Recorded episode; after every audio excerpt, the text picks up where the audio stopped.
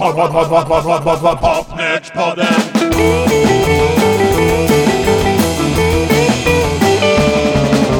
Pod, pod, pod, pod, pod, pod, pod, pod, Popnördspodden!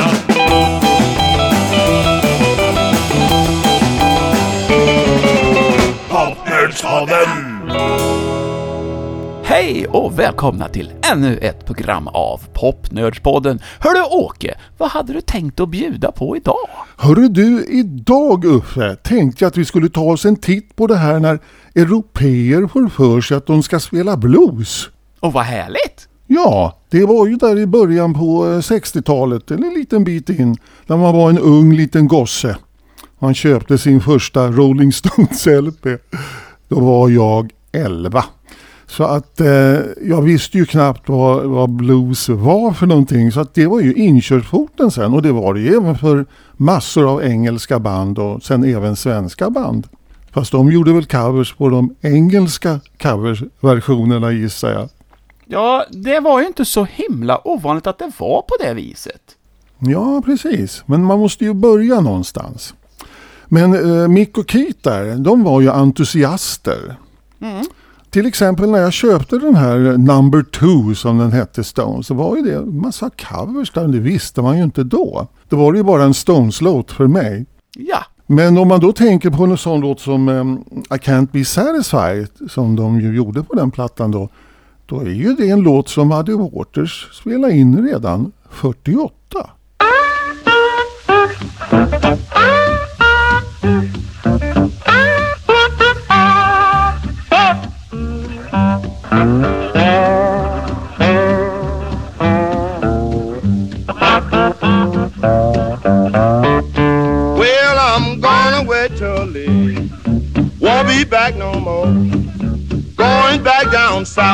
Child, don't you wanna go? Woman, I'm trouble.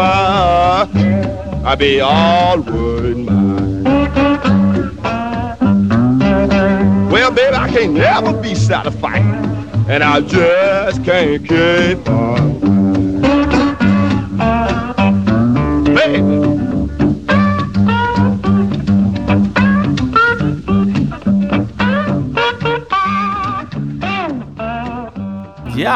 Där hade vi en riktig klassiker. Muddy Waters och basisten Ernest Big Crawford. Ja, det här satt alltså Mick och Keith och ej att förglömma Brian Jones. Satt och lyssnade på på pojkrummet och blev inspirerade. Ja, du vet väl förresten att den här kom ju på Aristokrat, det här skivbolaget som bröderna Chess jobbar på innan de startade eget. Ja just det, det var det allra första ja.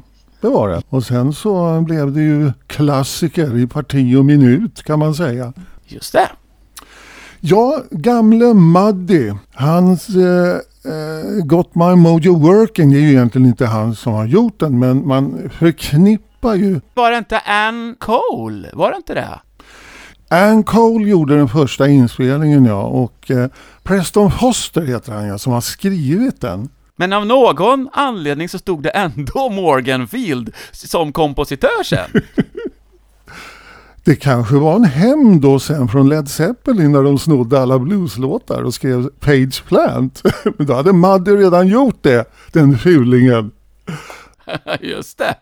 Ja, men då är det ju så här att ja, nu skulle ju varenda band ha åtminstone en bluesklassiker som cover på sina plattor. Som även ett band som Zombies, som man ju inte direkt kopplar ihop med Chicago Blues, men de gjorde Got My Mojo Working. I got my mojo working, but it just won't work on you. I got my mojo working, but it just won't work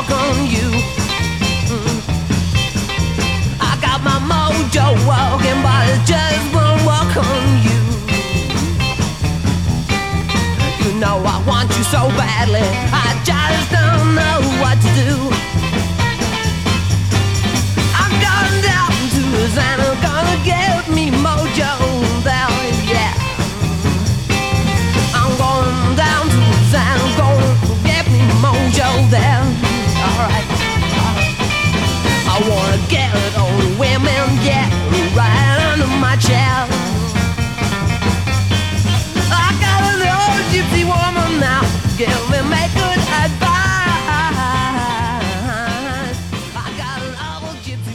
Colin Blundstone, det är ju en av mina favoritsångare, men kanske inte riktigt min favorit bluessångare. Nej, inte riktig bluesfeeling, det har han inte, men han är en jättebra popsångare. Fantastisk! Mm. Men Muddy, du kommer ju även in på andra låtar här som I'm a man. Som ju egentligen, det är en liten härva det här med Bo Diddley hade ju också I'm a man. Och sen kom Manish Boy och det är som att det är lite svar på varandras låtar det här. Jag är inte riktigt säker på följden. Det var, väl- var Bo Diddley den första I'm a man? Det var så va? Ja, My, I'm a man var före Manish Boy, men Ja. Hoochie Coochie Man var före I'm a man. Ja, du ser. Hur ska man hålla ordning på alla de här? Det är inte så lätt. Men för en popnörd är det jätteviktigt. Nåja, The Who. Ja, de gjorde ju mycket egna låtar. Och meningen från början var ju att deras första LP skulle bestå av mycket rhythm and blues och bluescovers. Men sen så blev det så att det blev en massa Pete Townsend-låtar istället. Men I'm a man, just den låten, finns fortfarande med på första LPn. When I was a little boy, at the age of five, I had something in my pocket, keep a lot of folks alive. But I'm a man now. I'm age 21.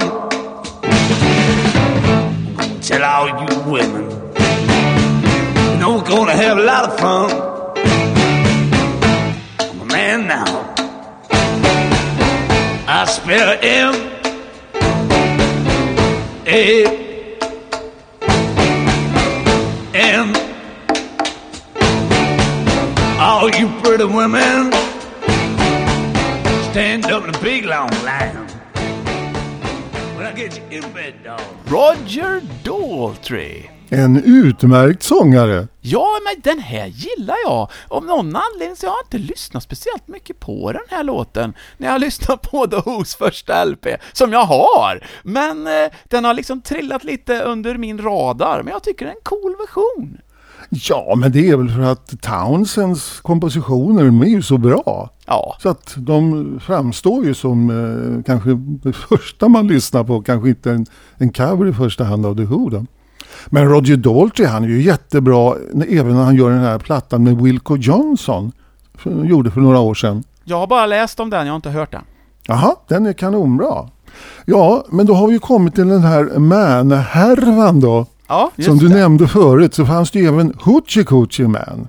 Exakt. Givetvis dök den upp på en engelsk platta från 64. Manfred Manns första LP. I got a black cat bone. I got a mojo too. I got a John the Conqueror. I'm gonna mess with you. I'm gonna make all you girls lead me by my hand. Then the world's gonna know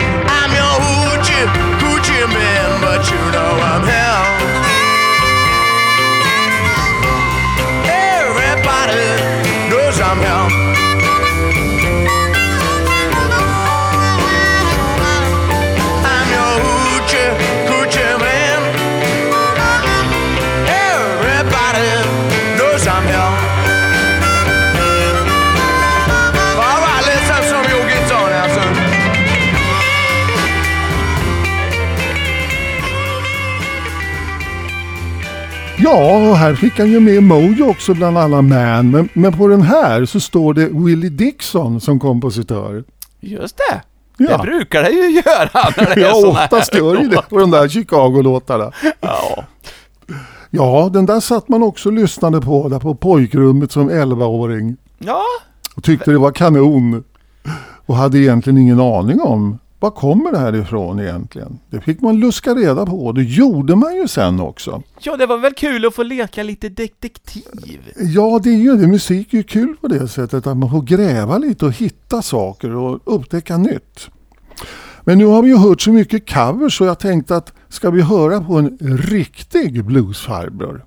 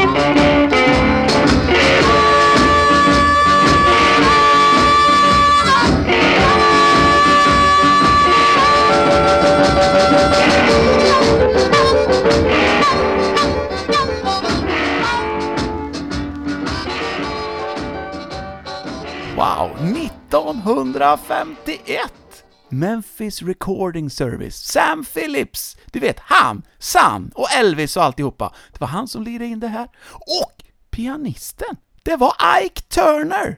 Från Ike och Tina Turner! Ser man på, ja just det, han var tidigt ute gamle Ike. Ja, och sen då den här eh, överdrivna gitarren. Det var ju, vi pratade ju om distade gitarrer i förra programmet, men det här är ju en överdriven gitarr alltså med förstärkaren på max så det blir, så det distorderar på det sättet. Och det var Willie Johnson, hette han. Aha, det var han som var innan Hubert Sumlin. Japp. Ja, men här hör man ju att det är lite, lite mer musta i sång och musik än när man lyssnar på de engelska banden. Visst är det så? För att här är det ju äkta vara. Jajamän, och vi sa väl inte va?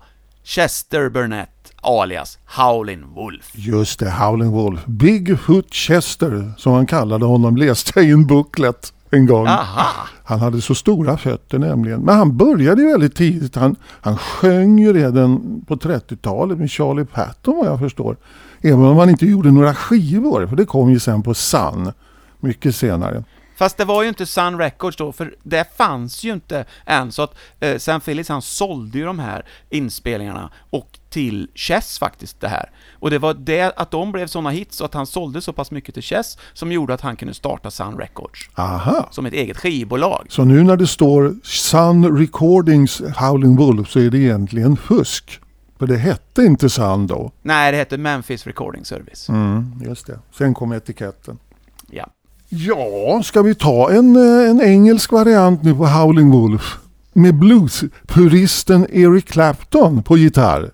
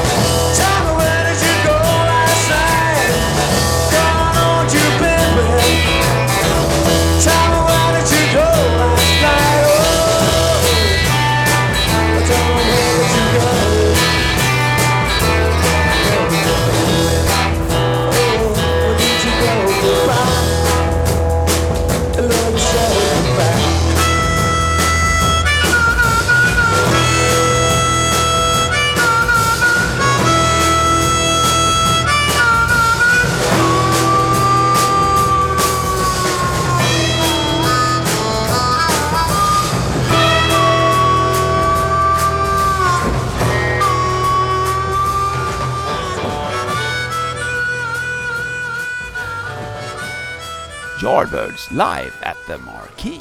Ja, Five Live Yardbirds. Och på den här står det ju också, som i förra låten, att det är Howlin' Wolf som eh, kompositör. Alltså Chester Burnett. Men man undrar ju då, den där How many more years, plötsligt blev den How many more times. Utav Led Zeppelin. De var där och norpa lite. Jo, gamle Chester, han hade ju en väldigt grov röst om man säger så. Ja, det är väl väldigt svårt att efterlikna. Den enda jag kan komma på som har något liknande, det är ju Captain Beefheart. Absolut. Ska vi höra på honom också, se om han låter likadant? Give me that hard boy. Ain't no fat man's toy. You hear what he's saying. You hear he's saying today. Harp cry, harp smiling, shiny moon wide no. Give me room, ain't no time to rock no boat. Give me room, hops in time for playing on.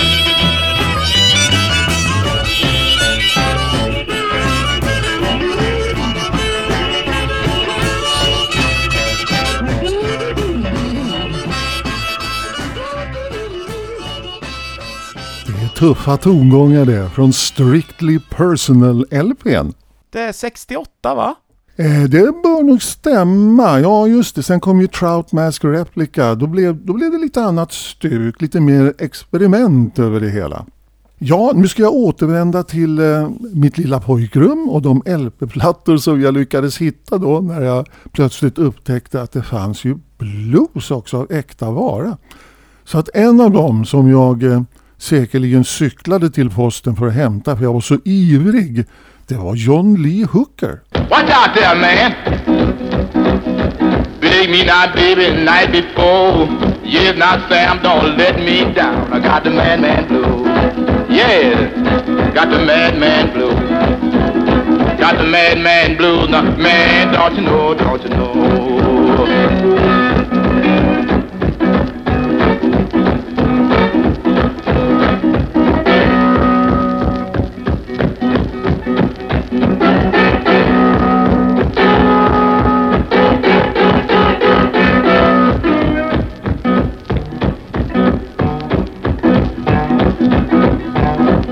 Gonna take you all night, baby, a easy ride. Drop you all by the riverside. I got the madman blue. Got the madman blue.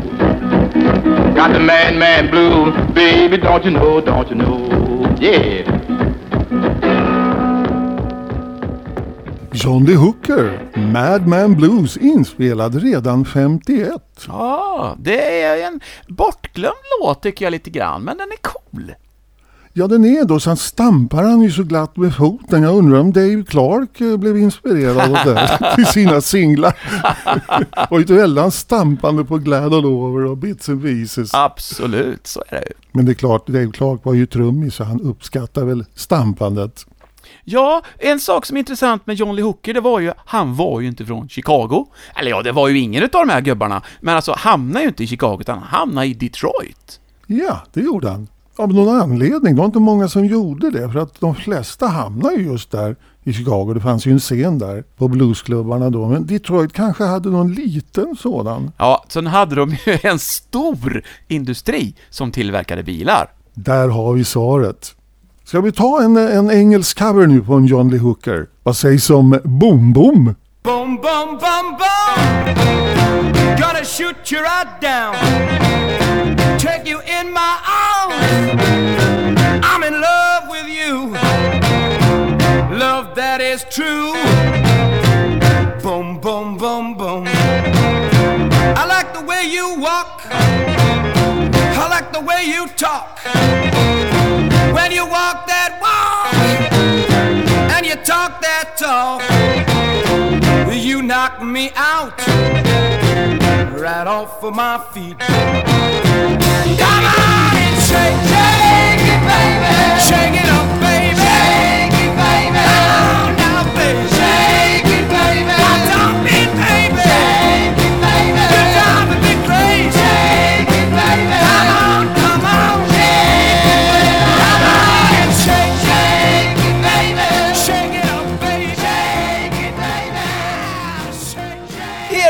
Burdon, va? Han är en rätt cool sångare, det tycker åtminstone jag. Jo men han är inte så pjåkig. Nej då. Va, vad säger du för så här långt? Vad tycker du om de engelska varianterna på den amerikanska bluesen? Alltså, det är ju lite annorlunda. Det är en annan stil helt enkelt. Men jag gillar engelsk Ja. blues. Jag håller ju inte på dem som säger att man bara ska lyssna på amerikanska originalen. Man kan lyssna på dem också. Och på de engelska. Jag tycker att det, det är ju lite annan stil helt enkelt. Men eh, jag gillar båda.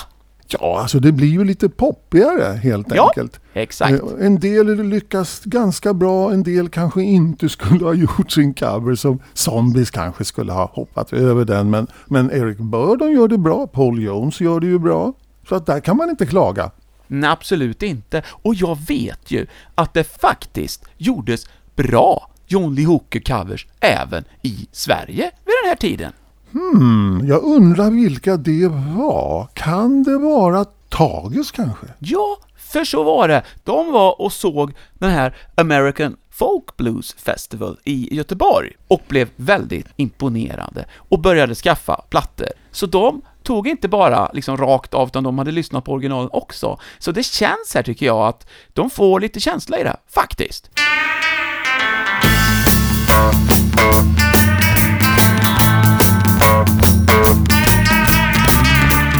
Från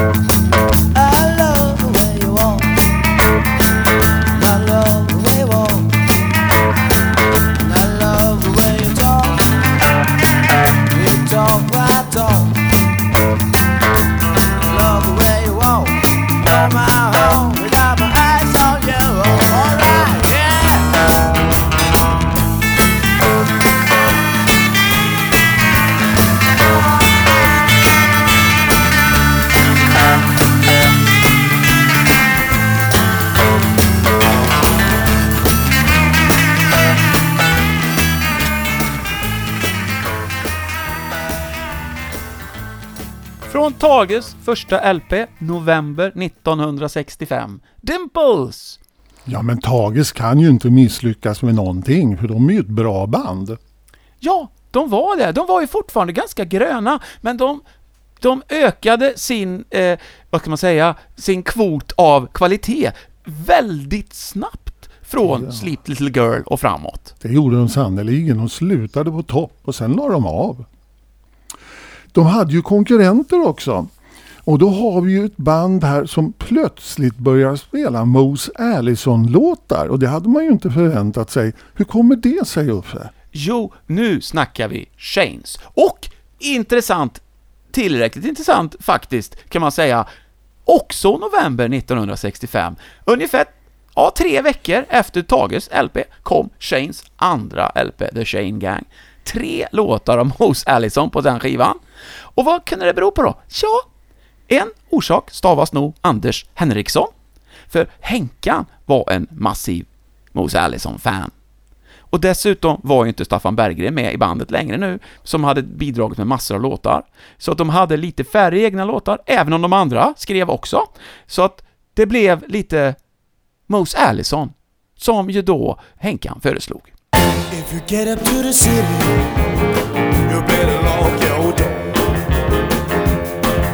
Know take what you got, boy, and then they ask for more.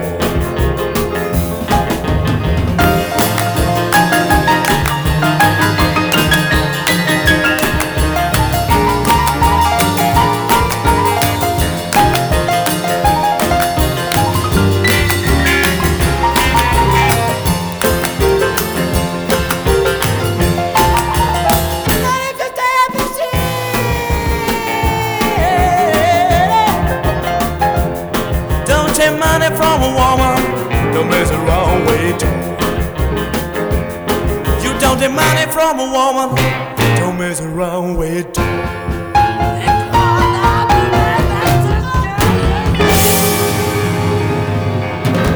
The Swedish Blues Shanes Style. Jajamän, det var ju Lennart Grahn som fick sjunga då. När eh, Staffan Berggren inte var kvar längre, som ju var rätt så bluesig ju ibland. Men hörru du, du kanske har grävt fram något annat svenskt när man ska börja göra bluescovers? Ja, faktiskt, jag har hittat några intressanta grejer. Och vi ska börja i USA. Jaha. Det är ju faktiskt så att en svensk var med och lira på en amerikansk LP från 60-talet som numera räknas till en av bluesens klassiska album. Och det kanske inte är många som vet det, men jag tycker vi ska lyssna.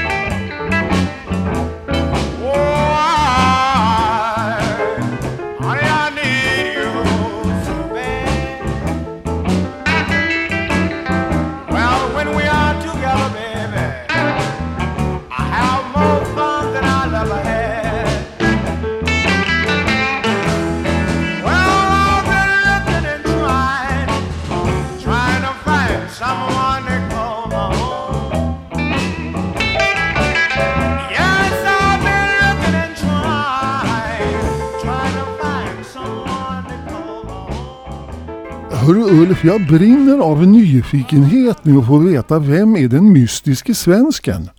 Den mystiske svensken kallades på den här skivan för Stockholm Slim. Aha!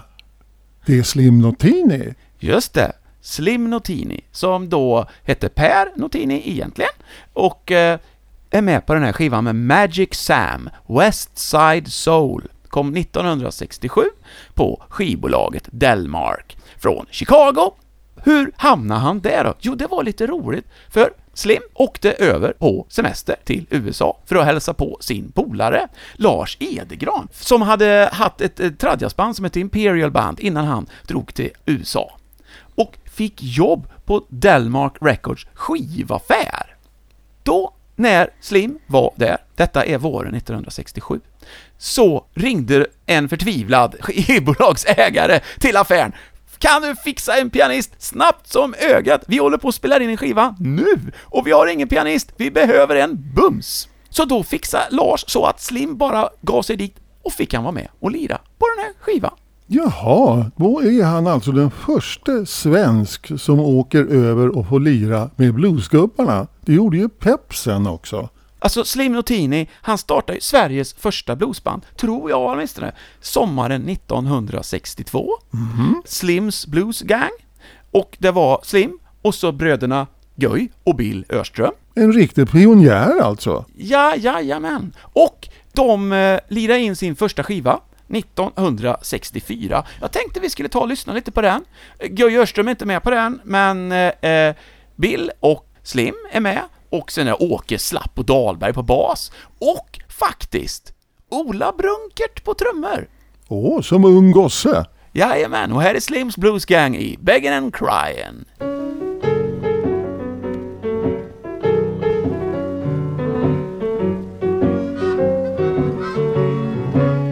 Well, no matter what you say, babe, no matter what you do, the way you've been treating me, babe, coming back home to you, baby, and crying won't help. And crying won't help you. And crying won't help you, cause you've been so mean to me. Well, you must remember, babe, no matter where you go, the seed that you scatter, woman, you're gonna reap just what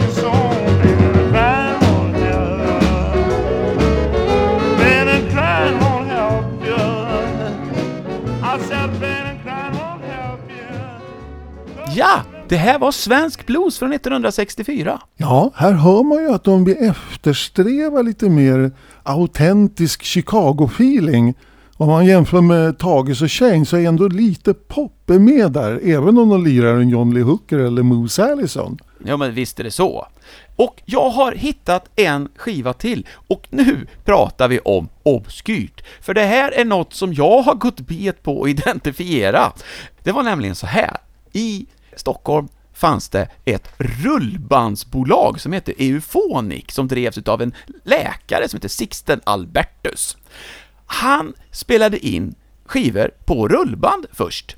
Det blev eh, eh, eh vinylskivor efter några år. Bland annat så gjorde Lena Philipssons morsa en singel där på Euphonic.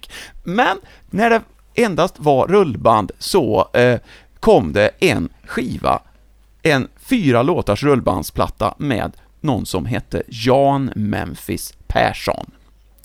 Och jag har frågat alla i Blues-Sverige, vem är den här Jan Memphis Persson? Jag menar, jag har frågat artister som Peps och Svenne Zetterberg och sådana här eh, eh, som Staffan Solding och folket på Jefferson och ingen har en aning. Till och med frågat Janne Lukas Persson om han visste vem Janne Memphis Persson är.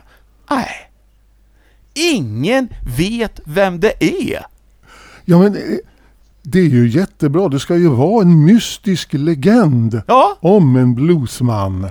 ja, och så här lät han. Jan Memphis. Hate to hear that freight train blow boo.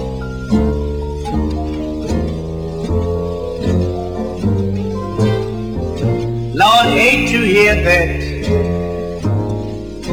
freight train blow boo.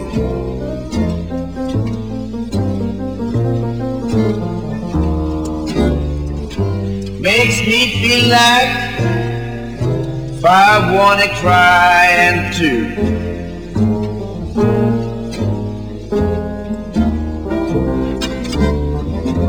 As the great man, my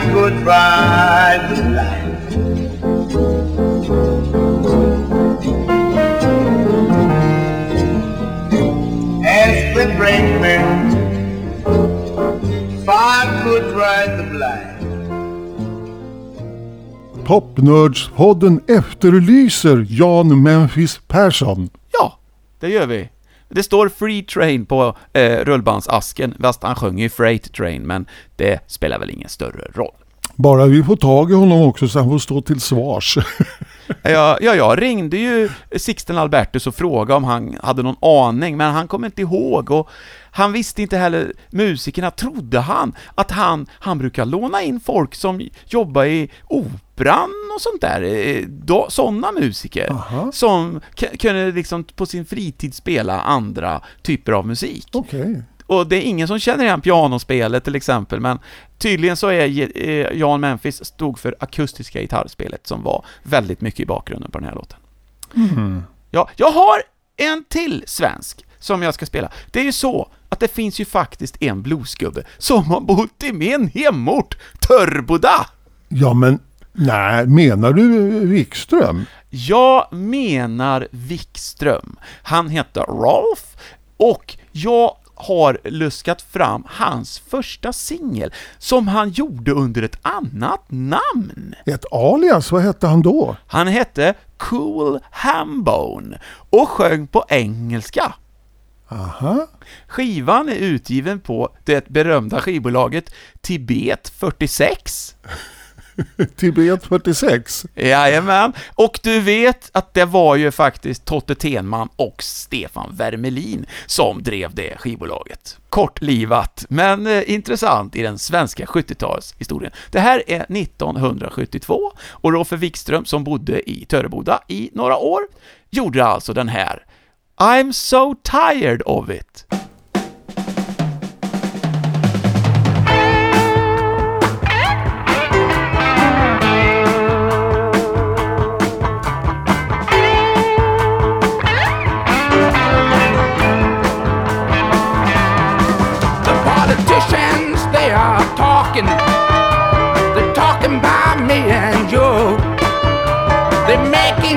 chance by the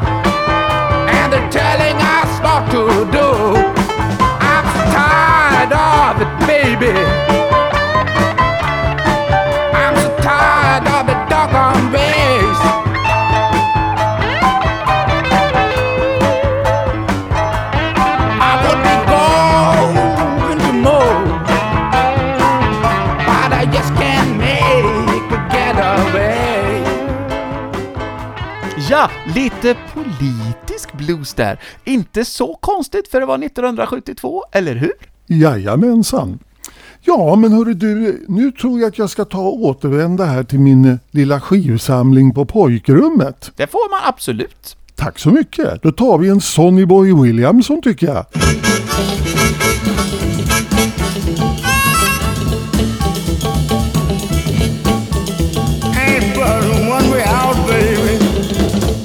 Just can't go out that door.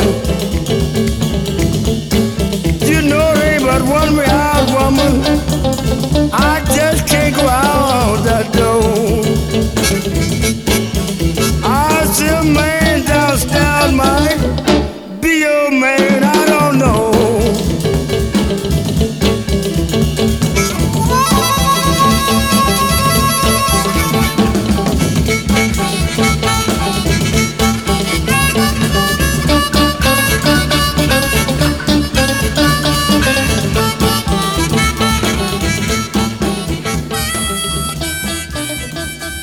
Rice Miller, alias.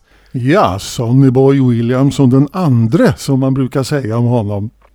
Rice, det var ju, eh, han fick ju namnet, säger legenden, att han gjorde reklam för RIS i radio. Det gick ju till som man hade en kvart, köpte de en, eh, en, en slott då och sen så sjöng man en stump och så sa man ja den här rissorten är jättebra, det här linimentet är jättebra. Så gick det till då, för länge, länge sedan. Ja, och den andra Sonny Boy Williamson, han heter ju John Lee. Ja, och det var han som gjorde Good Morning Little Schoolgirl som Yardbirds gjorde som cover sen.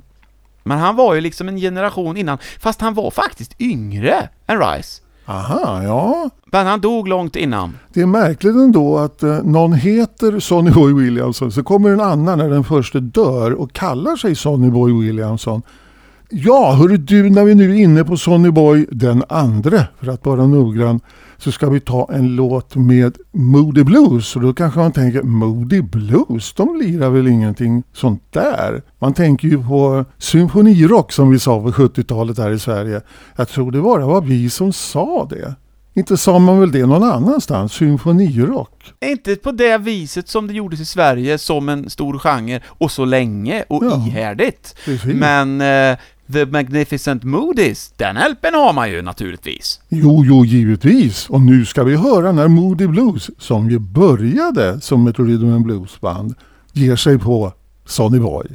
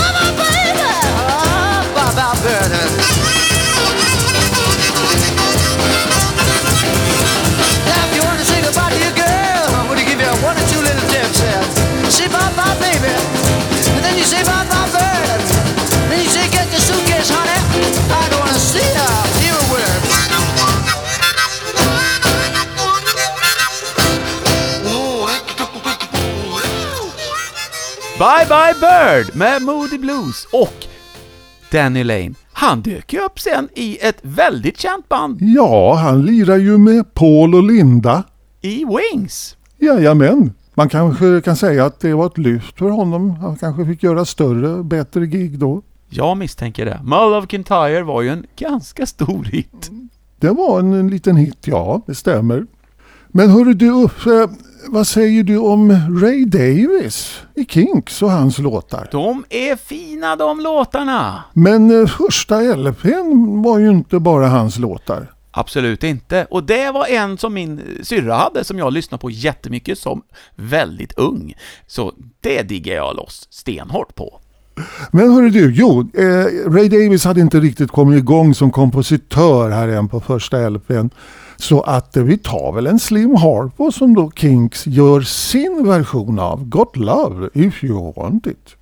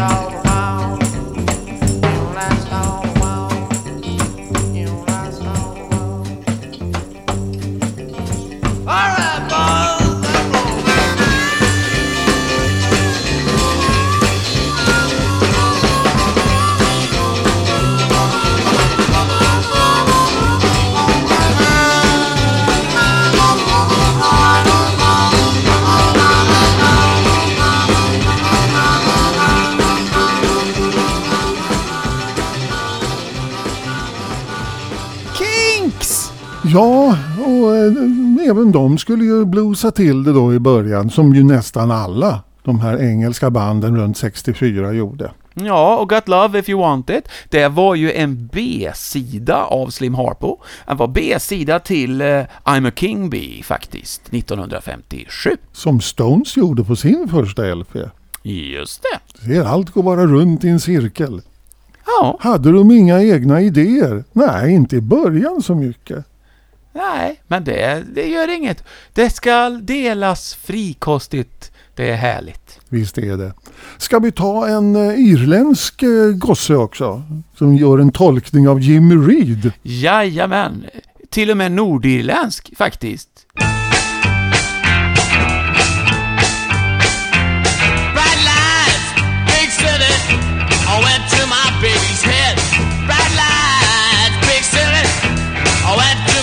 To head. I tried to tell her mama but she wouldn't hear a I said.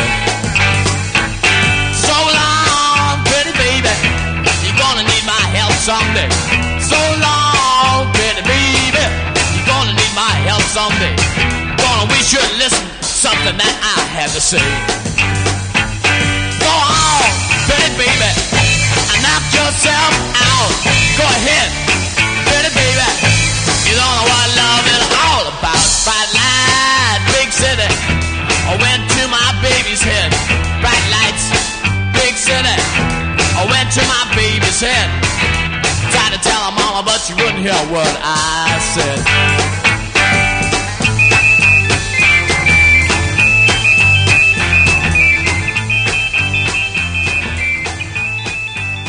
Ja, Van Morrison han har ju ett rykte om sig alltid att vara sur och tvär. Kan det verkligen stämma? Ja, nu för tiden är jag nästan rädd att det gör det. Men han var ju väldigt, väldigt bra och energisk i början på karriären. När jag såg han någon gång för, ja, i Stockholm på 80-talet eller 90-talet eller vad det var, då var han sur och kollade nästan inte ens på oss i publiken alls överhuvudtaget. Men så var det inte på 60-talet. Då var det fart på han. Det kanske det var, men jag kommer ihåg att när man läste om dem när de besökte Sverige i bildjournalen så stod det alltid där att ja, sångaren han var sur och tvär och skulle vända ryggen mot publiken och det stod redan då alltså. Men det kanske bara är illasinnade rykten. Ja, Jag menar, han låter ju glad på Brown Eyed Girl i alla fall. ja. Men då kanske han var glad för att han slapp dem och fick göra solokarriär. Man vet aldrig, men jag gillar honom bäst när han var med i den, faktiskt. Ja. Det där Astral Weeks och sånt där, det är inte riktigt min påse. Jag föredrar när det var lite mer drag. Ja, jo men dem, jag gillar det också. Men jag gillar också den här Blowing Your Mind, första solo-LPn han gjorde. Den är inte så pjåkig. Äh, Burt Burns. Just det, han var eh, producent där. Mm. Eller var det han som skrev låten? Hmm, Han skrev låtarna och producerade. så var det. Okej. Eller åtminstone, han hade ju skivbolaget också, Bang Records. Ja, just det. Bang! Där även Neil Diamond gjorde sina första. Ska vi ta en så här originalare nu till eh, en välkänd cover. Yardbirds gjorde ju I Ain't Got You på en av sina första singlar. Men egentligen låter den ju så här. I got a Eldorado Cadillac with the spare tire on the back. I got ain't got you. I got a calling the coast, and don't matter where I go, you keep the ring in my nose, but I ain't got you. I got a tavern package door. I hit the llama.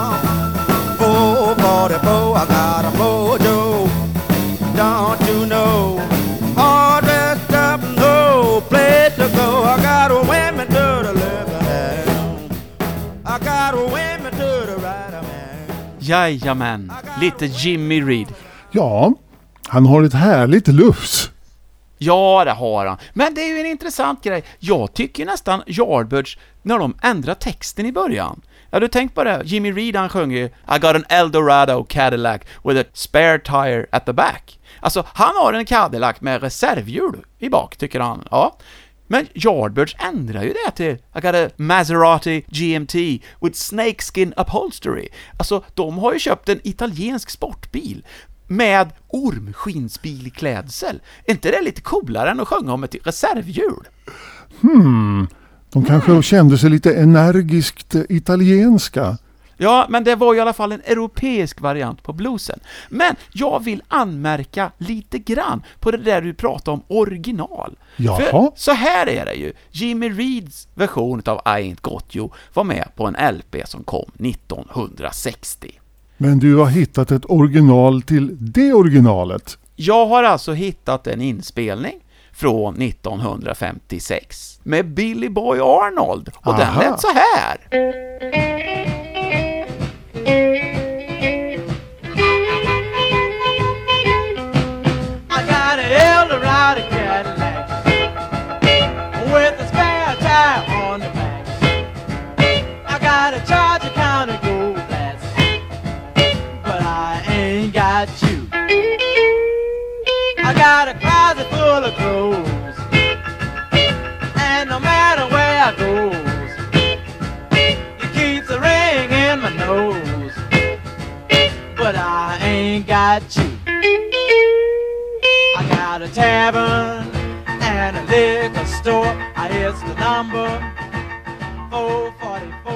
Billy Boy Arnold. Men det är inte riktigt så enkelt som att säga att det här är originalet. Inspelad 1900... Du har hittat en 55. till. Ja, det var nämligen på det här viset att Billy Boy Arnold var på skivbolaget VJ, det var även Jimmy Reed, och Jimmy Reed hade lirat in sin 1955 också. Det var bara att den låg på hyllan i fem år innan den kom ut. Hmm. Då är frågan, vem var då originalet? Ja, alltså den första på skiva var helt klart Billy Boy Arnold, Mm.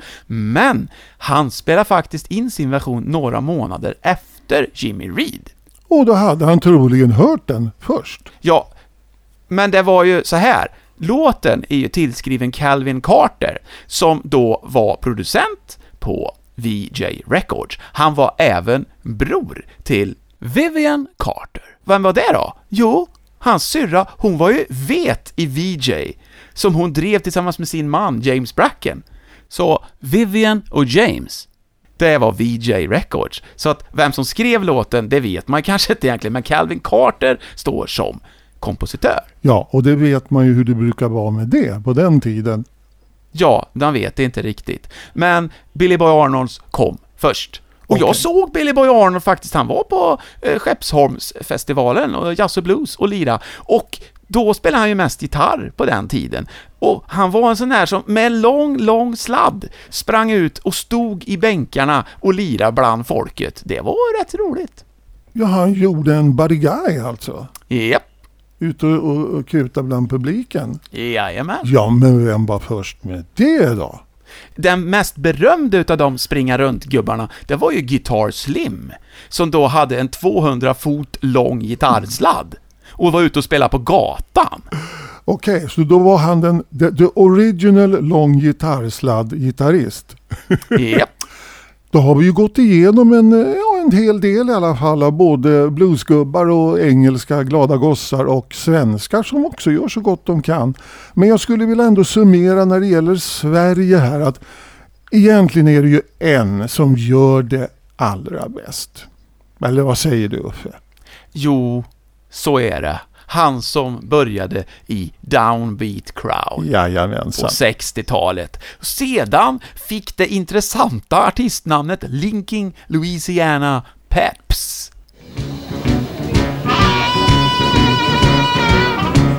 I said, baby,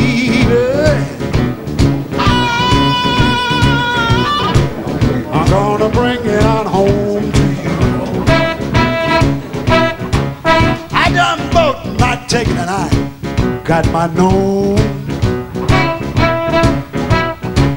I conductor Don hollered, all aboard. I take my seat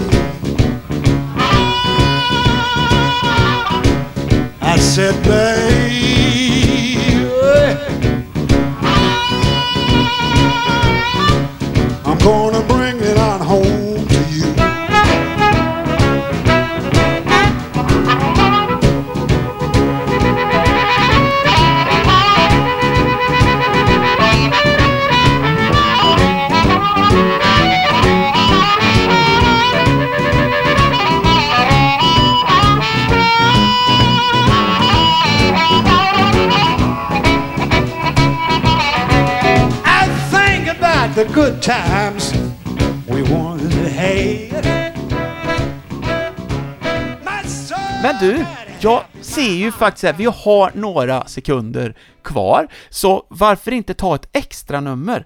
En engelskt extranummer som var en någon sorts protest mot alla engelska band som dök upp i den här bluesboomen.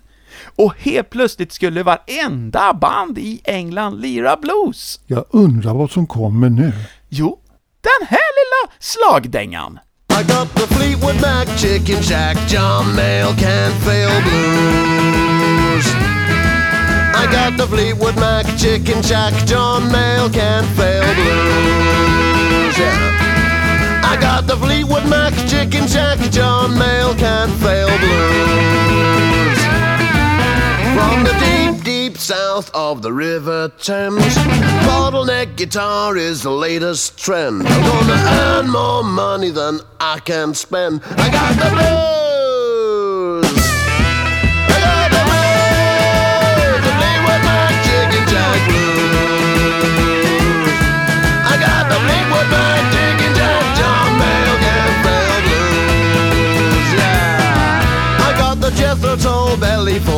Savoy Brown reach me down blues.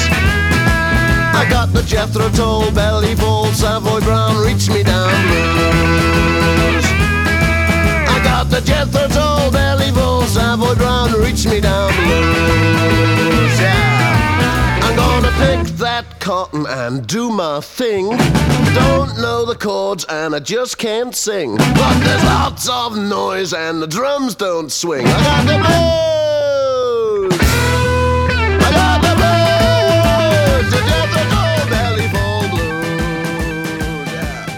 Ja, vokalisten hade ju verkligen bluesfeeling. Det här var alltså poeten Adrian Henry som eh, gjorde någon sorts parodi på de engelska bluesgrupperna då som dök upp efter Fleetwood Macs stora genombrott. Mm, lite ondsint alltså. Men jag tycker den är så himla god. Sen var det alltså Andy Roberts, gitarristen, han var ju bra. Kan man säga att Liverpool Scene var någon slags Bonzo Dog Duda Band? Ja, lite så. Det var ju poeter som var lite satiriker och eh, så. Men eh, ja, jag tycker de summerar det här eh, programmet ganska bra på något vis ändå. Man kan tolka det så också, ja. Men hörru du om vi skulle summera de gamla bluesgubbarna, vem skulle vara din favorit? Eh, Det var en lite svår fråga. Men alltså, jag gillar Howlin' Wolf rätt bra alltså. Faktum är att jag skulle nog också säga Howlin' Wolf, för han är tuffast.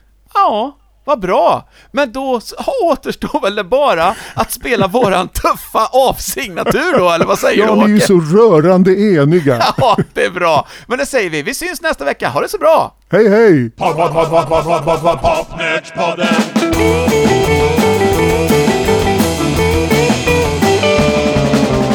Popnerdspodden.